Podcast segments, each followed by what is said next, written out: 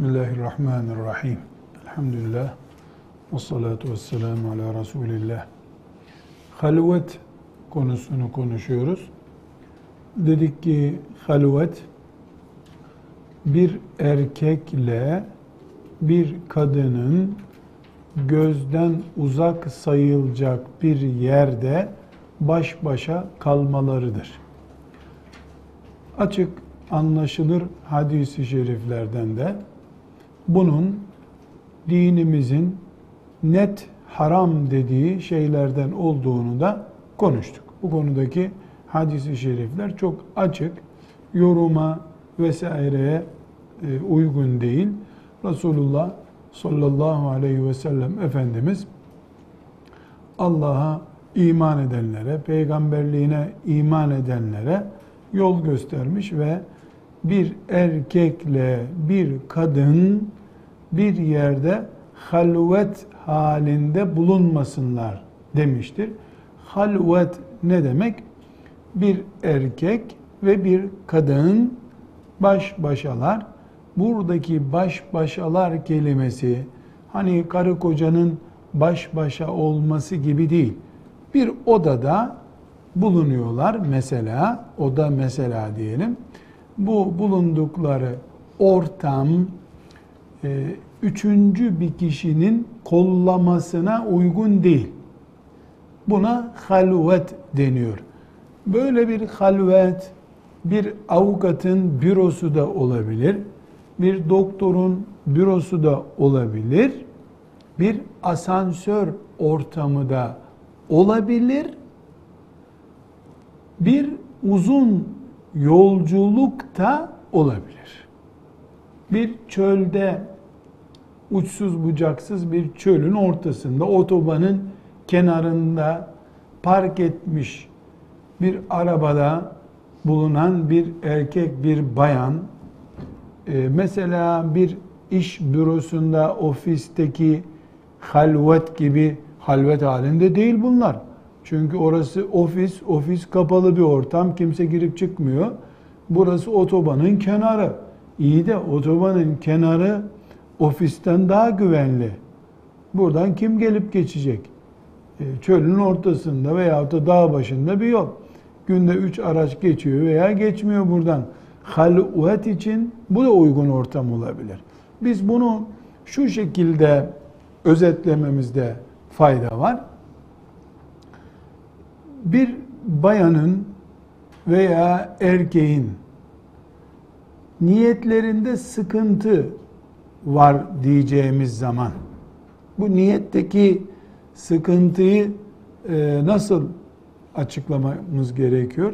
Yani birbirlerine cinsel duyguyla bakmayı isteyecekleri zaman ya ikisi de aynı anda veya bir tanesi erkekte ya da kadında böyle bir istek söz konusu olduğunda sakınca görmeyecekleri, kimse bizi görmez. Kızı babası görmez. Erkeği abisi görmez. Burada rahatız hissedecekleri ortamın adına ne diyoruz? Halvet diyoruz. Bu dediğim gibi bir inşaatta da olur. Otobanın kenarında da olur. Bir taksinin içinde de böyle bir ortam olabilir. Burada çok dikkat edilmesi gereken bir nokta, dinimiz bir işle ilgili karar verdiği zaman o kararı genel gidişata bakarak verir. Çok temiz niyetlerle, çok işte duygusallıktan uzak bir ortamda böyle bir şey olmaz zaten diyemeyiz biz. Bir erkekle bir kadın uygun ortamda bir arada bulunduklarında hadis-i şerif ne buyurmuştu? Üçüncüleri şeytandır demişti. Üçüncüleri şeytandır ne demek? Ne kadar temiz, duygulu, dindar, takva olsanız da şeytan bu pozisyonu kullanır. Evet şu anda mesela halvetten halvet sayılacak ortamda bayana e, senin niyetin kötü mü? Cinsellik açısından bir sıkıntı var mı diye sorulsa ya da erkeğe sen bu kadına kötü niyetle bakıyorsun, cinsellik duygusuyla bakıyorsun dense herhalde çıkarıp silahını vurur, sen beni namusumla itham ediyorsun diye. İlk duygusallık böyle olabilir. Şeytan için önemli değil. Şeytan için önemli değil. Şeytan bu işi en hassas noktada değerlendirir. Önce de bir de takva. Çok iyi, buna fakir yardım edeceğim. İşte bunun evini badana edeceğiz, tamir edeceğiz. Önce bunu kimsenin itiraz etmeyi düşünmeyeceği, temiz görünen bir kılıfa büründürür şeytan. Ondan sonra bu halveti üç saat sonra mı, beş saat sonra mı e, fitneye çevirir? O onun planı artık. E, şeriatımız ateş tutuştuktan sonra, orman, orman yanmaya başladıktan sonra tedbir alan bir şeriat değildir. Yanmadan önce, kibrit çocuğun eline geçmeden önce orman yangını ile ilgili tedbir alır. Buna şeriatımızın e, büyüklüğü ve insanın ahiretini düşünüyor olması sebeptir. Ama dünya kanunları veya biz insanlar olarak bir kadınla bir erkeğin halvet dediğimiz bir ortamda bir arada bulunmalarını çıplak gözle baktığımızda e, bir şey yok. Bir tehlike yok burada. Bu adam hoca efendi, bu da çarşaflı bir Müslüman hanımefendi. Bunda bir tehlike yok diye insan gözüyle değerlendiririz. Hatta mesela bu dersimizi yaparken biz hani ne dedik? Ee, insanın kayınları, kadının kayını yani kocasının erkek kardeşleri daha da tehlikeli dedik ki insanlar bunu ne yapıyorlar? Aa, aa böyle kötü şey düşünür mü ya? Abisinin hanımı. Tövbe tövbe. Annesi onun o. Anne hükmünde. Bunlar hep edebiyat. İnsan gözüyle böyle bakılıyor ama insanı yaratan Allah aslını biliyor insanın. Tehlikeye düşmeyecek kimse yoktur. Evet şu anda e, ilk seansta e, erkeğin de kadının da tehlike açısından yüzde yüz güveni olabilir. Yani bir delikanlıya ağabeyinin hanımı hakkında cinsellik duyguları taşır mısın diye sorulsa bunu intihar edeceği kadar ağır bir sebep kabul edebilir. Tövbe tövbe. Ne demek? Abimin hanımı benim annem sayılır, işte yengem sayılır. Bunların Allah katında değeri var mı? Hayır yok. Niye? Peygamberi ne diyor? Aleyhissalatu vesselam elhamu el mevt. Hamu yani yakın akraba, onlar ölüm. Ölümdür. Ölüm kadar tehlikelidir. Dolayısıyla bu meseleyi düşünürken biz kendi zihnimize, kafa yapımıza göre e böyle bir tehlike olmaz herhalde diye düşünürsek batıl bir iş yapmış oluruz. Hayır, şeriatımız yaratan Allah'ın şeriatıdır. Dolayısıyla bizim içimize ne koyduğunu biz İpimiz salınsa nereye kadar gideriz? Bunu Allah biliyor. Çok iyi biliyor. Çok iyi bildiği için de bize şeriatında böyle uyun diye getirmiştir. Şimdi burada hanımefendiler iki şeye dikkat etmemiz lazım. Biz dini öğreniyoruz, kadın fıkhı öğreniyoruz. Birincisi bu halvet bazından yola çıktığımızda halvetin boyutunu, tehlikesini bu şekilde konuşuyoruz. Bunu bu şekilde anlarız. Asla gevşetmeyiz. Fakat ifrata kayıp mesela halvet pozisyonunda bulunmuş birisinin haram işlediğini söyleriz ama zina ettiği gibi ağır bir iftirayı konuşmayız. Bu bir uçtur.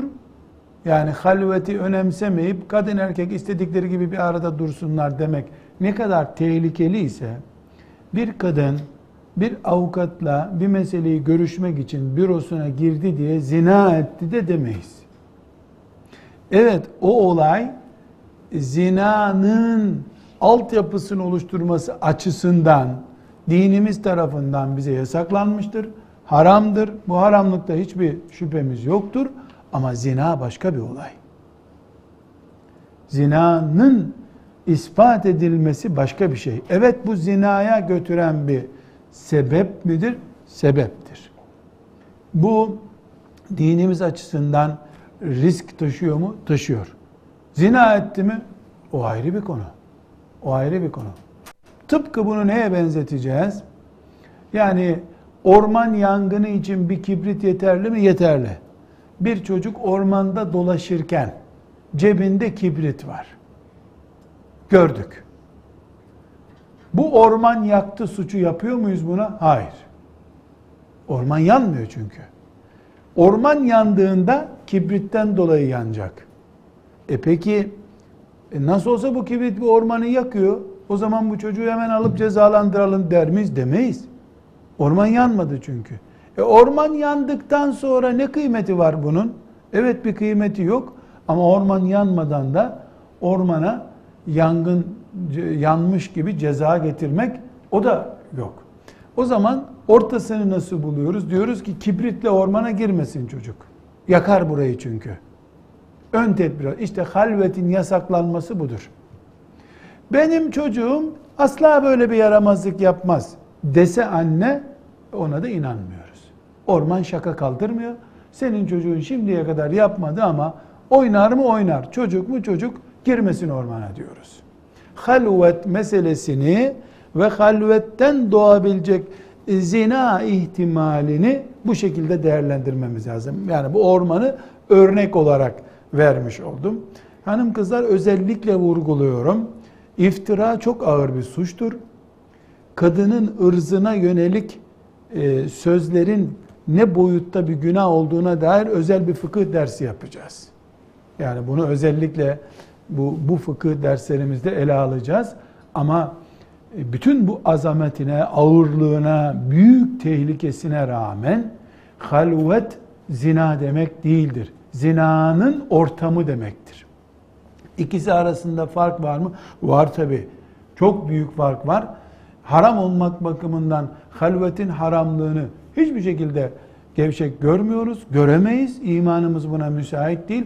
Asansöre bile ne dedik? Yani halvet olma ihtimali olan bir asansöre binmeyiz. Peki e, asansör üç katı yarım dakikada çıkıyor. Yarım dakika bile sürmüyor. Tık karşı tarafta oluyor asansör. E bu asansörün bu kadar seri bir şekilde olması ne zina olmasına mümkün hale getirir, ne e, orada kadın e, gevşek bir hareket yapmasa erkek ona sarkıntılık bile yapamaz.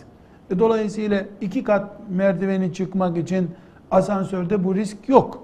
Görünürde evet yok, hakikaten yok. Ama bu asansör denen şey tıkanıp kalabiliyor mu binanın içinde? Kalabiliyor. Yılda bir mi oluyor? Yok.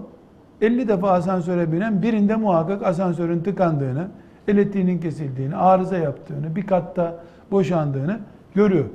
E, bu beş dakika, on dakika yardım gelinceye kadar asansörde beklemek demek ki beklemek demek. Evet, bu bir büroda beklemek gibi oldu mu? Oldu. Veyahut asansörde e, hızlı bir hareketler mi oldu? Kadın şok geçirdi, eyvah dedi, yığıldı kaldı orada. E burada kim yardım edecek kadına? O asansördeki erkek yardım edecek. Bu riskleri şeriatımız göze alıyor. Şimdi biz bunu kalkıp da ya boş ver be asansörde ne olur canım dendiği zaman laubalilik görürüz. Dinimize karşı bir laubalilik bu. E aynı şekilde e, asansöre hiç binmesin kadın. E, hasta kadın yedi kat apartmanı yürüyerek çıksın. Erkekler biniyor ikinci katta demeyi de caiz görmüyoruz. Yani bu ulu orta konuşmaktır. Vakayı, yani hayatın içinde olan şeyleri görmeden konuşmaktır. O zaman ne diyoruz? Hanımefendi asansöre binerken dikkat et diyoruz. Yani bir apartmanda bu işlere dikkat edilecek kadar herkes birbirini tanıyorsa, bayan var asansörde diye binmiyorsa sorun yok, rahat bin. Ama bir apartmanda her katta duruyor asansör. Otomatik değil. Basılıyor. Her attı. Çocuğu biniyor, büyüğü çıkıyor. Otoban gibi bir şey olmuş o. Orada bayana diyoruz ki iki katı bari inerken hiç olmasın asansöre binme diyoruz. Ne yaptık burada şimdi? Kişinin imanına bıraktık bu işi. Yani imanın, takvan ve zaruretin ortasını bul dedik. E bu temizlik, herkesin kalbi temiz bu apartmanda dersen ona karşı çıkarız. Öyle herkesin kalbi temiz yok. Herkesin kalbi temiz. Zaten bugün maazallah elli kişiyle zina etmiş bir delikanlı düşünün. Böyle bir varsayım yapalım. O da on yaşındayken tertemiz bir çocuktu. Melek gibiydi. E bu çocuk tertemiz diye zaten salındı. Salınınca şu kadar zina ile, şu kadar haramla karşı karşıya çıktı. Şeytan kendisi gibi kötü insanlarla uğraşmıyor. Onlar zaten profesyonel, otomatik, o işin uzmanı olmuşlar.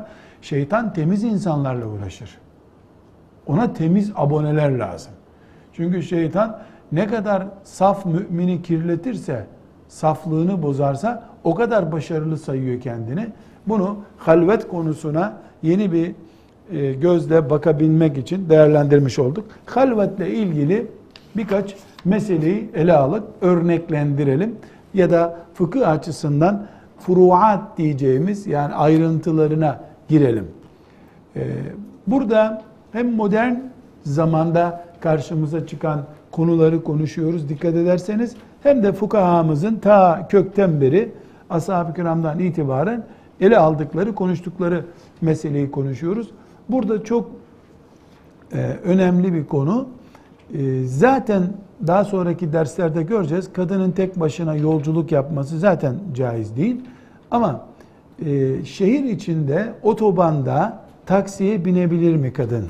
Hadi e, yoğun trafiklerin, trafiğin bulunduğu şehir içinde bir sıkıntı yok. Ama e, doksan kilometreye kadar da seferilik mesafesi sayılmıyor. Fakat e, Anadolu'da e, işte Sivas'ın şehir yapısını düşünün.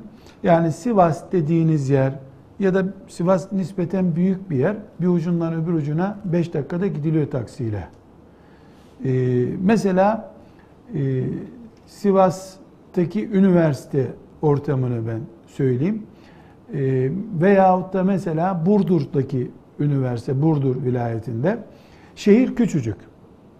Bir taksiye bindiğinizde en trafik kapalı değilse, ışıklarda beklemiyorsan beş dakikada bir ucundan öbür ucuna gidiyorsun. Anadolu, yani İstanbul, Ankara ve İzmir'in dışında böyle olmayan şehir yoktur. Şehir dediğin yer yukarıdan büyük bir e, orman gibi görülüyor. Orman ama bir ucundan öbür ucu görünüyor. Mesela şehrin e, bir tepesine çıktığınızda, e, en son mesela Erzincan'a gittim. Erzincan'da tepe bir yere çıkalım, şehri gösterelim size dediler. Şehri bir ucundan öbür ucuna kadar o tepeden seyrediyorsun. Mesela gece bir araba bir ucundan gelse, binalar onu kapatmıyorsa şehirden çıkana kadar farlarını takip edebiliyorsun. Bu şehrin küçüklüğünden kaynaklanıyor. Ama İstanbul gibi bir şehirde e, yani kedi yavrusunu kaybetse bir daha bulamaz. Bir ucundan öbür ucu, İstanbul'un bir ucundan öbür ucu zannediyorum yüz yirmi kilometre. Yani Kartal'dan veya Tuzla'dan e, biniyorsun, e, Silivri'den çıkıncaya kadar evleri bitmiyor. Şimdi burası bir şehir ortamı. Ama Anadolu'da şehir, işte bahsettiğim, sözünü ettiğim, mesela Erzincan'da, Burdur'da, Sivas'ta, bütün yani İzmir, Ankara, İstanbul'un dışındaki her yerde şehir denen yer böyle hızlı bir atlet beş dakikada bir ucundan öbür ucuna koşacak kadar bir yer. İlçeleri var bunların. Mesela beş kilometre ötesinde bir ilçe var. on kilometre ötesinde, işte Erzincan'ın on kilometre ötesinde Üzümlü diye bir ilçesi var. Bu hiçbir zaman seferilik mesafesi değil. Yani bir tür şehir o. Ama e, Erzincan'dan çıkıp Üzümlü ilçesine gittiğinizde veyahut da Burdur şehrinden çıkıp üniversiteye gittiği zaman bir talebe arada üç beş kilometrede olsa incin geçmez bir boşluktan geçiyor. Yani orada hiçbir şekilde insan yok ortada.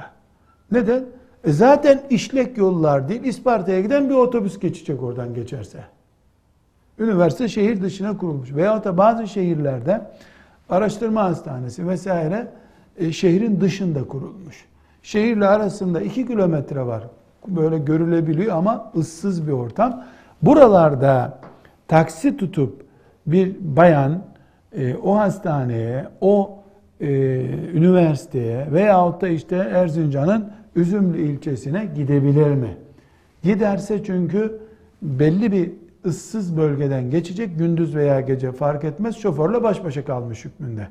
Yani o yol belli saatlerde belki yoğunluğu var ama mesela e, sabah altıdan sekize kadar o yoldan kimse kullanmıyor, kimse geçmiyor. sekizde servis arabaları başlıyor. Bütün bunlarda bayan işte telefon edip bu yolun acil bilgisini verin, buradan tek başıma gidebilir miyim demesi akıllı bir şey değil.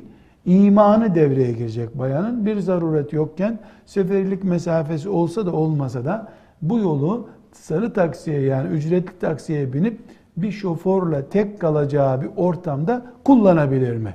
Burada kullanabilir kullanamazın kararını bir müftünün vermesi gerekmiyor. Halvet oluşup oluşmadığını kendisi takdir edecek kadının. O yol şartlarına dikkat edecek. İşte bir tanıdık şofördür, manadık şofördür diye bir şey de yok ortada. Çünkü halvet açısından tanıdık olmak, olmamak diye bir sıkıntı yok. Hatta tanıdık için daha ağır şartlar getirildiğini de hadis-i şeriften görüyoruz. Bu meselede vurguladığım şeyi bu derste özellikle e, dikkat etmenizi rica ediyorum. Yani burada halvetin yüzde yüz ölçüsünü koyamıyoruz. İmanın yüzde yüz ölçüsü var. Allah sana bunu haram demiş. E burada kadın ilke olarak yanında mahremi olmadan kimseyle beraber bulunmasın deyip geçiştiremiyoruz da. Neden? Çünkü kadın esir değil, hapishanede mahkum değil. Yani acil gitmesi gerekiyor olabilir. Bu aciliyetin boyutu nedir? Bir arkadaşıyla çay içmeye gidiyorum. Çok acil, dokuzdaydı toplantı, on dakika kaldı. Dolayısıyla ben mecbur sarı taksiyle gitmem lazım. Böyle bir aciliyet olmaz ki. Hayatla ilgili değil. Eşinin canıyla ilgili değil. Çok filan ilmi bir acil farz-ı ayın bir ilim değil. Yani bütün bunlarda mümin kadın Allah, kendisi ve halvet. Bu üç şeyin ortalamasını bulacak. Ne kadar Allah'la bağlantın var. Haram seni ne kadar ürkütüyor. Ne kadar cennet umudun var. Ateşten ne kadar korkuyorsun. Bunların dengesini bulacak. Evhama da ulaştırmayacak. Evham düzeyine, vesveseye, eyvah bu mahallede kimse kalmadı diye oradan hicret de etmeyecek o gün. O da bir evham. Ama e, dediğim gibi kişinin imanı ile ilgili. Yani ashab-ı kiramdan gelen haberleri e, farklı zamanlarda duymuşsunuzdur. Ne diyorlar? Bize önce iman öğretildi de sonra Kur'an ahkamı öğretildi diyor. E, yani Semura isimli sahabiden de böyle bir şey naklediliyor. Bu çok önemli bir ayrıntı hanım kızlar. Kişinin imanı devrede olması lazım. Yoksa alavara, dalavara, oradan bir harf, buradan bir cümle derken insan bir fetvasını bulup uyduruk bir fetvayla, yamalama bir fetva ile e, helaldir burada bulunmak diyebilir insan.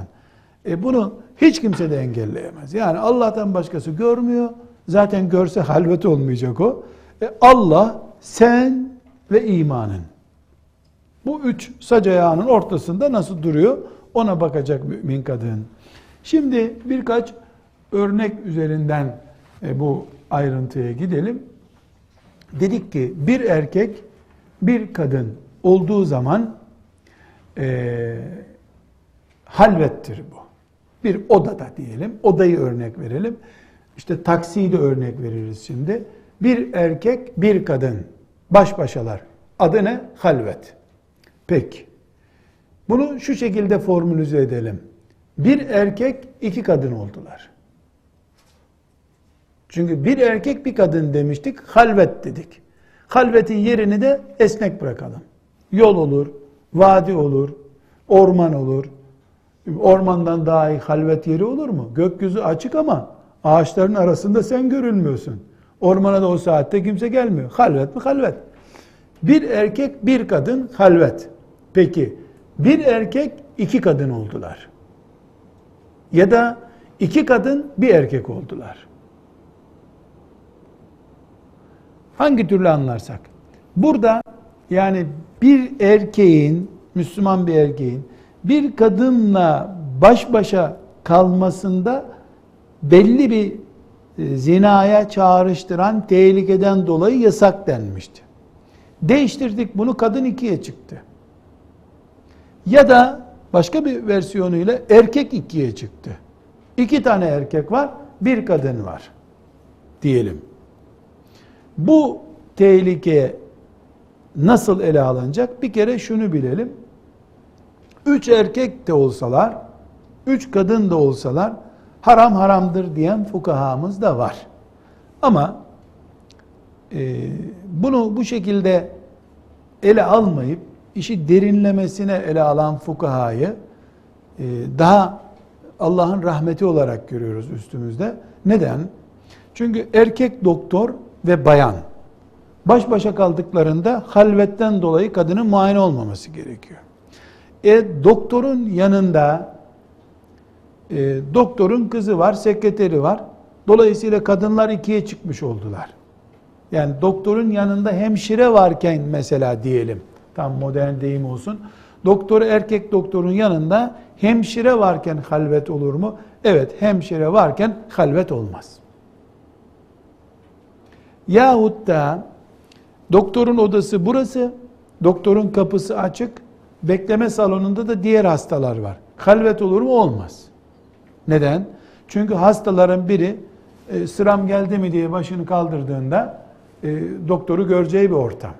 Hastayı göreceği bir ortam. Ama tabii bu böyle oluyor mu? Böyle olmuyor. Neden? Çünkü muayene edeceği zaman e, doktor buyurun buraya uzanın dediği zaman kapının kapalı olması lazım. Dışarıdakilerin onu görmemesi gerekiyor bir defa. Çünkü doktor genç bir bayan bile olsa acil bir vakada e, şiddetli bir apantis mi değil mi diye e, bayanın e, açılmış en avret yerine elini dokunup bakabilir. Doktora böyle bir ruhsat var. Tedavinin kadınla ilgili sorunlarında ders yapacağız bunu. O zaman inşallah üç dört ders bu açıdan yapacağız. Önemli bir fıkıh bilgisi olarak onlar karşımıza gelecek. Ama şimdi halvet açısından ele alıyoruz meseleyi. Yani çok da e, doktor muayene ederken e, lütfen e, kapıyı kapatın diyemez hasta. Niye? E, doktorla baş başa kalmaktan korkuyor. Lütfen kapıyı açın da diyemez. Niye? E, dışarıda oturanlar var. E siz çıkın dışarı, ben muayene olacağım. Dışarıda bekleyin de kimseye denmiyor. Böyle bir zaruret var. Burada ne olur o zaman? Doktorun hemşiresi bulunması lazım. Hemşire de içeri gelmiyorsa o zaman hasta ne yapacak? Abisiyle gidecek. Veya babasıyla ya da eşiyle gidecek. E, gerçi e, bir miktar doktorlar eşini de siz de dışarı çıkarın diyor. Çünkü doktorla yeni tıp teamülünde doktorla hastasının baş başa kalması isteniyor. Bu yani hasta daha iyi kendini anlatsın veya doktor etkilenmesin gibi bir sürü nedenler var ama elhamdülillah biz bu kadar da hassasiyetlerimizi kaybetmedik. Eşim yanımda duracak dediği zaman doktorun diyeceği bir şey yok. Ameliyata girmez zaten. Ameliyata da e, doktor yalnız girmiyor. Asistanları vesairesiyle, hemşireleriyle giriyorlar. Burada e, yakalamak istediğimiz düzey e, erkek bir, kadın iki kişi olursa sıkıntı oluyor mu? Ee, erkek iki kişi olsalar, kadın bir kişi olsa sıkıntı oluyor mu? Bunun cevabı şu. Eğer bir fitne alenen gözlenemiyorsa bu caizdir. Fitne alenen gözlenemiyorsa örnek vereceğim. İki, bu bir yolculukta olursa asla caiz değil. Yolculukta mümkün değil bu. Niye yolculukta mümkün değil? Çünkü doksan kilometrenin ötesine gitmek zaten ikinci bir yasak çeşidi kadın için. Dolayısıyla yolculuk hariç ve de burada bir bit yeniği olmaması da şartıyla erkek iki, kadın bir olursa halvet kalkar. Veya kadın iki tane olursa halvet bir erkekle olmaz. Zaten dört beş kadın olurlarsa otomatik halvet kalkıyor. Burada bit yeniği dedik. Bit yeniği ile ne kastediyoruz? Şimdi erkekler iki tane. Doğru. Bayan da bir tane. Ama erkek o bayanla arasındaki ilişkiyi geliştirmek için bir tür bayanı bu işe ısındırmak için arkadaşlarını o anda yanına almış. Üç kişi, üç erkeğiz burada biz. Siz oturun bayan, hanımefendi burada oturun diyor. Bu herhalde caiz olmayı, yani iki tane sembolik adam oraya getirmiş olmayı, halvetin kalkması için fetva konusu yapamayız. Çünkü sen bunları e, düblör olarak getirdin. Gerçekten onlar orada bulunacağından değil. Sonra bir günde onlar orada olmadan sen bu halveti sağlayacaksın. Dolayısıyla böyle bir art niyet haramı gizlemez. Haram kalkmaz ortadan. Aynı şey kadın için de geçerlidir. Ve üzülerek, bir miktarda yüzüm kızararak bunu söylüyorum. Kadınlar bu işi daha çok yaparlar. Ne yapar? Mesela teyze veyahut da anne neyse avukata, filancaya, ofisinde bir numara ile giderler. Müslüman bir çocuktur o. Aslında kızla aralarında işte iletişim kurulacak. E, ne iletişimi kurulacak? Yani kıza onu beğendirecek ya da onun dikkatini çekecek. Ee, Müslüman avukat da büroya yalnız gelmesini istemiyor. Beraber gelmişler. Arkadaşını da yanına almış. Buradaki niyet öbür taraf tarafından bilinmediği için onun açısından halvet günahı yoktur. Ama bu taraf A veya B tarafı önemli değil. Niyeti aslında o ikinci kişiyi düblör olarak, oyuncu olarak oraya getirip ruhunda o halveti sağlamak bulunduğu için o halvet işleme günahını işlemiştir. Çünkü neden? Biz iki kişi, üç kişi olduklarında, yani bir taraf iki ise erkek veya kadın tarafı, sıkıntı yok. Kalkabilir bu, ruhsat olabilir dedik ama sen bunu e, Allah'ın haramlarından birine karşı kılıf olarak yaptın. Niyetin gerçekten iki kişi olmak değil, onu orada yanında tutuyorsun. Kanunen gereken bir şeyi imzalamak gibi. Bu niyetlerle bağlantılı, zahiren haramlık yok ortada. Öbür taraf için böyle bir kötü niyet yok, haram yok. Ama bir taraf haramı kılıflandırmaya çalıştığı için buna haram diyoruz. Örneklerimizden ve çok önemli hususlardan biri, sizler inşallah evlendiğinizde karşılaşmazsınız ama karşınıza çıkacak çok önemli hususlardan biri. Daha önce defalarca bunu belirttik. Bayanların, kocalarının erkek kardeşleri sorunu. Bu Anadolu'nun ağır sorunlarından biridir. Bundan otuz sene kadar önce İstanbul'a gelenler, yani filan vilayetten kalkıp İstanbul'a geliyor. Diyarbakır'dan İstanbul'a geliyor. İşte hanımını da alıyor sonra. Bir fabrikada işçi oluyor. O ve hanımı bir evde oturuyorlar. On kardeş mi onlar? Onu da İstanbul'a geldiklerinde otele gitmiyorlar. O kardeşin evine gidiyorlar muhakkak.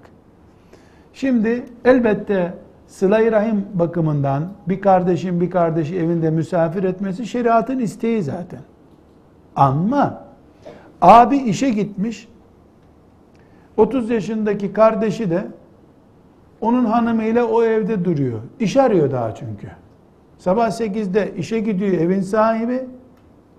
Öbür kardeş iş bulamadığı için orada bir, ya da İstanbul'a hastaneye tedavi için gelmiş veya başka bir sebeple gelmiş.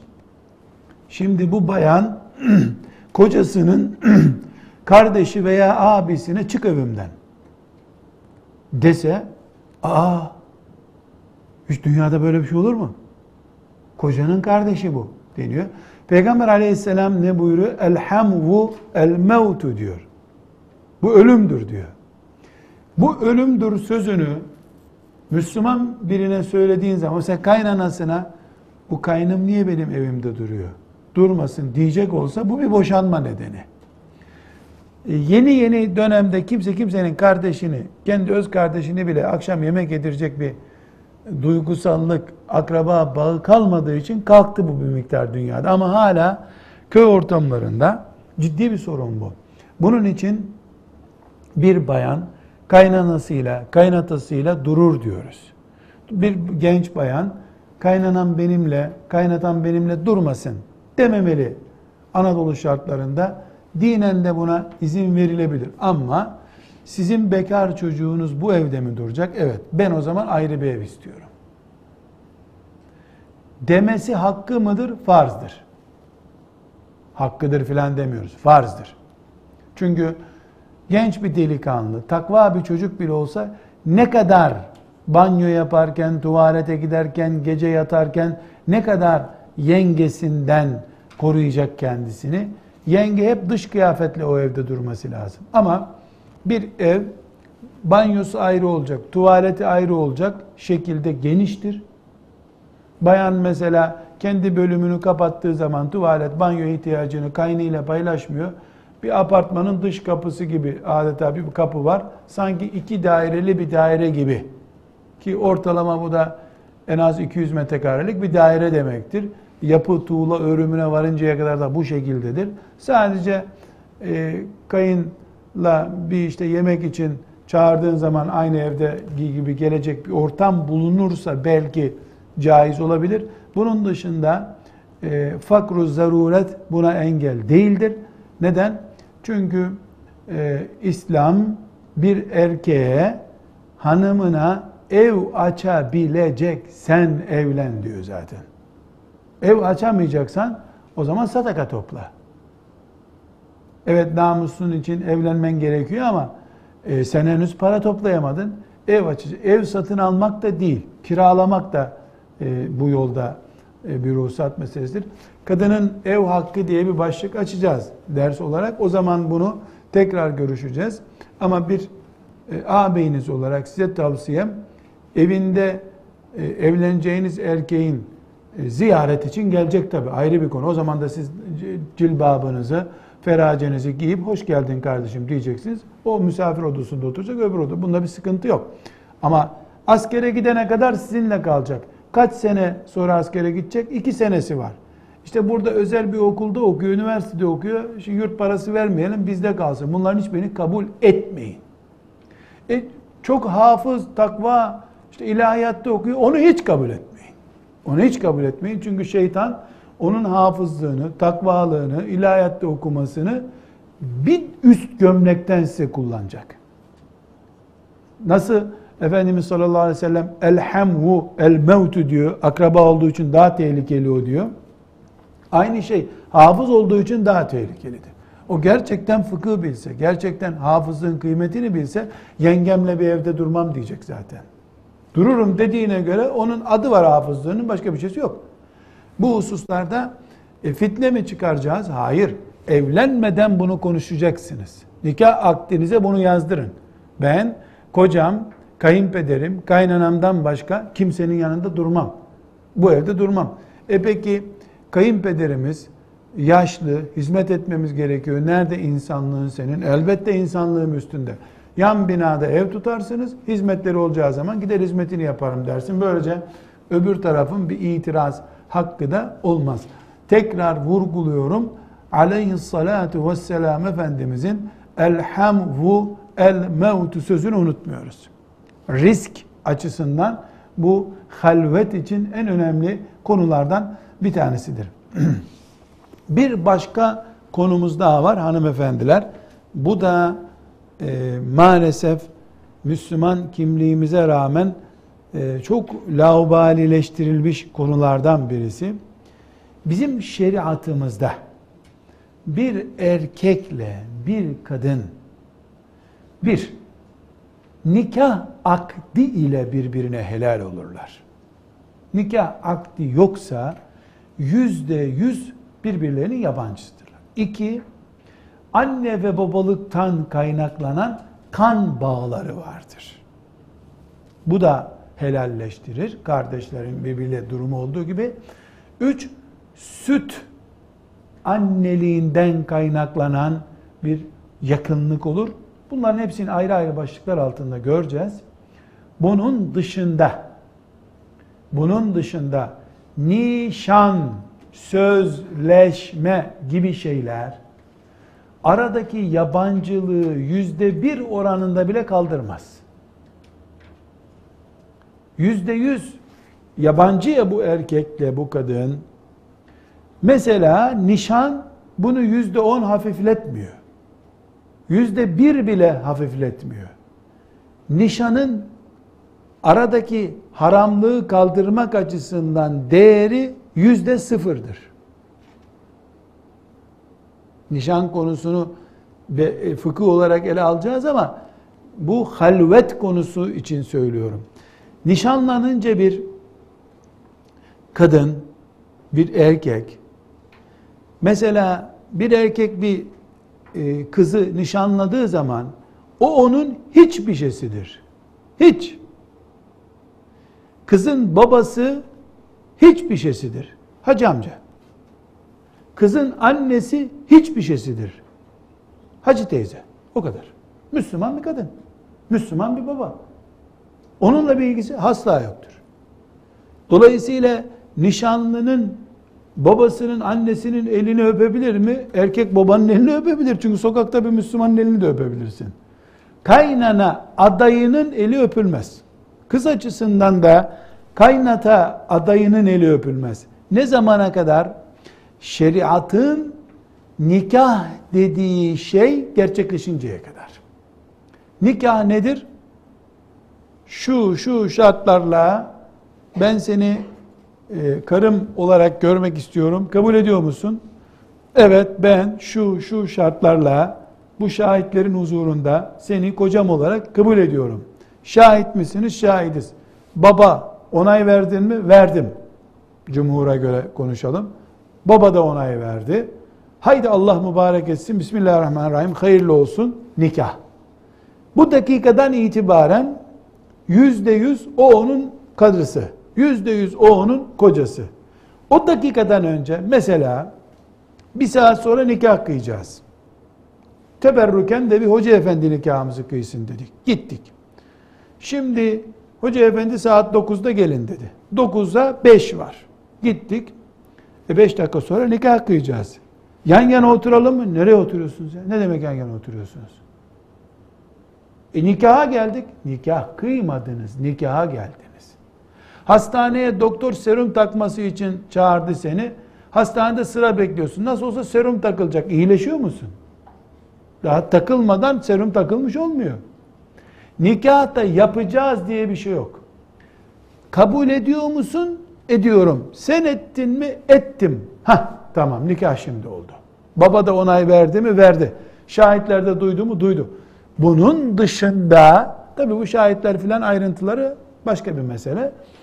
Ee, baba onayı başka bir mesele. Bunun dışında Müslüman bir kadın, kız, nişanlı diye bir saat sonra nikah kıyılacak diye yabancılığından taviz veremez. Dolayısıyla bütün bunları anlattıktan nereye getirmek istedik? Halvet açısından nişan sıfır değerdir. Sıfır değerdir. Hiçbir kıymeti yoktur. Bu kural şeriatımızın nişanı hiç önemsemediği anlamına gelmiyor. Nişan var. Ama bir hazırlık süreci olarak kabul ediliyor. Nikah değeri gibi değeri yoktur nişanın. Vurgulanmak istenen husus budur. Yani yoksa örfen bir söz, bir nişan yapılıyor, bunlar dinen sakıncalı mı? Yok. Bunlar güzel şeyler. Yani örf bunu değerli görüyorsa değerli görürüz. Ama abartması yok. Neden? Eğer bunu nişanı nikah gibi kabul edeceksek sıkıntı yok. O zaman nikah nişan bir arada yapılır. Bir şartla ama o zaman o çocuk, yani erkek olan, verin eşimi biz gidiyoruz ev tuttum dediği zaman, aa ne yapıyorsun sen, daha düğün yapmadık diyorsa demek ki nikah kıymadı onlar. Nikah kılıflığı aldılar. Yani bunların halvet yapması, el ele tutmalarını örtbas etmek istiyorlar. Bu da biraz önceki o hani iki kadın bir erkek olursa halvet olur mu da ne dedik? Niyet batıl bir niyetse haramlık kalkmaz ortadan. Dolayısıyla sen nikahı düğüne kadar kaçamak iş yapmak için dine karşı bir tuzak olarak kuruyorsun. Hiçbir değeri yok. Bunu Allah katında bir cinayet olarak görüyoruz. Suç sen. Suç işlemiş oldun. Evet. Aynı şey Anadolu kültürünün etkisi açısından ele alacağımız bir başka başlık da var. O da şudur. Amca ve dayı kızları kesinlikle Rusya'daki bir kızın Irak'taki bir erkekle yabancılığı kadar yabancıdırlar. Babaları çok ciddi yakın. Amca baba hükmünde, dayı baba hükmünde, kızı öyle değil. Aynı şey hala ve teyzeler için de geçerlidir. Hala ve teyze anne gibi yakınlık bakımından. Bir insan, bir erkek halasının ve teyzesinin elini öpebilir, kucaklaşabilir, sarılabilir. Çok gençlik gibi bir fitne söz konusu değilse yanağını öpebilir, o onun yanağını öpebilir, alnından öpebilir. Beraber oturabilirler, beraber yolculuk yapabilirler. Annesiyle ne yapabilirse insan, teyzesiyle ve halasıyla bunu yapabilir. Bir kız da babasıyla ne yapabiliyorsa, dayısıyla ve amcasıyla çok özel bir fitne sorunu yoksa yapabilir. Ama çocukları yabancı. Kutuptan kutuba kadar nasıl insanlar birbirlerini bir kutuptan öbür kutuba yabancı görürse, Güney Kutbu'ndaki bir adamla Kuzey Kutbu'ndaki bir adamın ne alakası var? Amca kızı, dayı kızı da bu şekilde. Böyle kabul ediyor şeriatımız. Dolayısıyla murahık dediğimiz, yani buluğ çağına geldi gelecek. Yani akşam sabah aybaşı olacak. Veya akşam sabah ihtilam olacak. Artık bıyıkları çıkmaya başlamış. Delikanlı veya kızla amca çocuklarıdır diye bir arada kalmaları caiz değildir. Bunu e, Anadolu'nun bazı yerlerinde kuzenler deniyor. Yani amca çocukları, dayı çocukları, hala çocukları, teyze çocukları birbirlerine kuzen diyorlar. Kuzenler yüzde yüz yabancıdırlar birbirlerine. Akraba ilişkisi, sıla-i rahim ayrı bir mesele. Ama e, cinselliğin tehlikesi açısından, çünkü bunların birbirleriyle evlenmeleri caizdir. Anadolu'nun biraz önce temas ettiğimiz aile anlayışında şöyle bir durum var. E, mesela abi kardeşler bir arada yaşıyorlar. Yahut da işte baba bir apartman tutuyor. Bu yapıyor. Bu apartmanın birinci katında bir oğlu, ikinci katında bir oğlu, üçüncü katına kızını koyuyor. Kendisi de en üst katta oturuyor. Aile apartmanı deniyor. Ee, bunlar işte günün mesela her akşam dedenin yanında buluşuyorlar.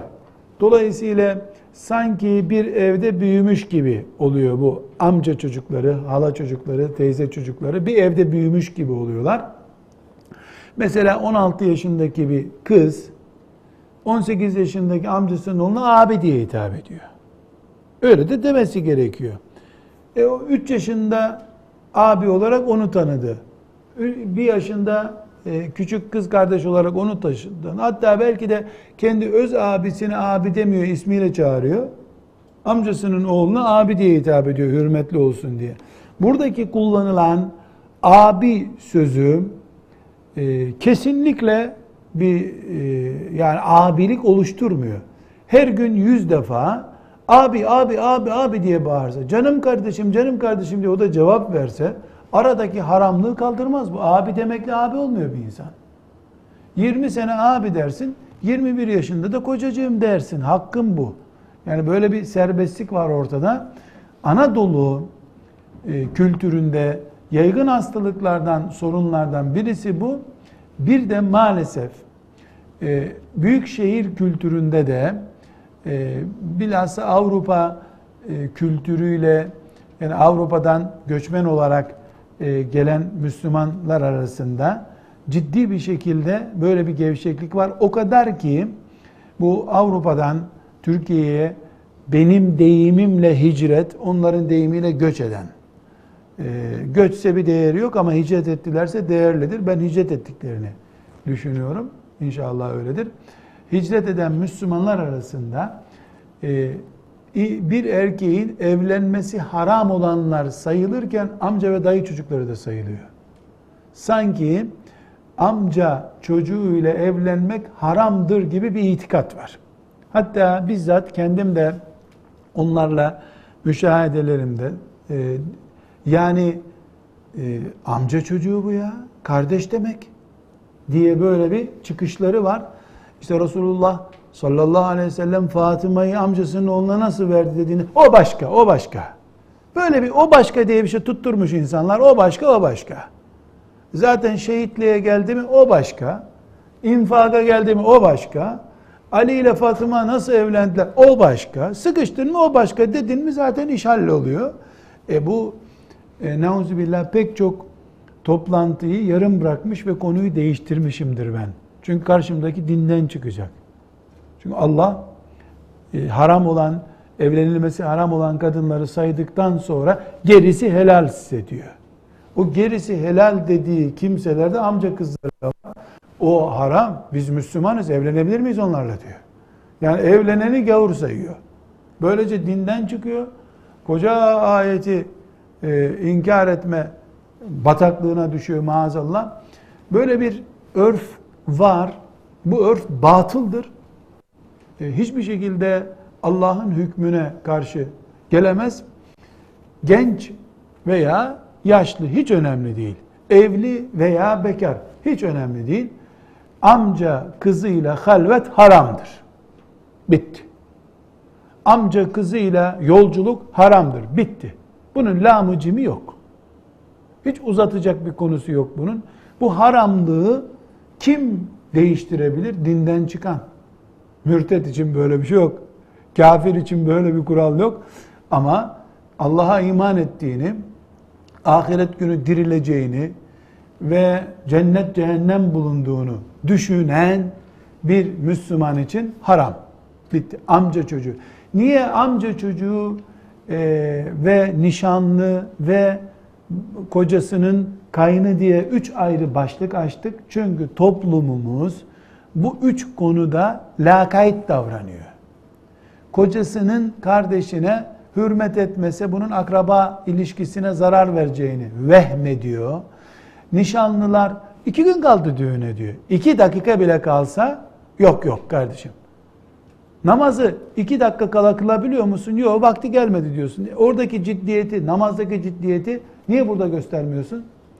E, çocukların düğününe iki gün kaldı. E, nikahlarını yapın. Alsın kızı gitsin. Nikahlarını yapın. E, niye nikahını yapmıyorsun? E, anne ne der düğün yapmadan? E, kızı nasıl çıkardı evden derler. Ha, insanlar ne der diye merak ediyorsun. Allah da ne diyecek ona da bakarsın. Bu iş düzelir. Özellikle amca çocukları, üçüncü bir başlık da amca çocukları. E, amca, dayı, hala, teyze çocukları yani kuzenler arasında sanki Allah'tan daha iyi tanıyormuşuz birbirimizi gibi böyle bir lakaytlık davranıyor. Hanım kızlar, sizlerle konuşmak pek ahlakıma uygun olmadığı için gündeme getirmek istemiyorum. Ana hattıyla gene getirmeyeyim ama sırf bu yüzden Anadolu'da cinayetle sonuçlanmış bir sürü vakalar vardır. Daha ahlaklıca söyle, ahlaklıca olanı söyleyeyim.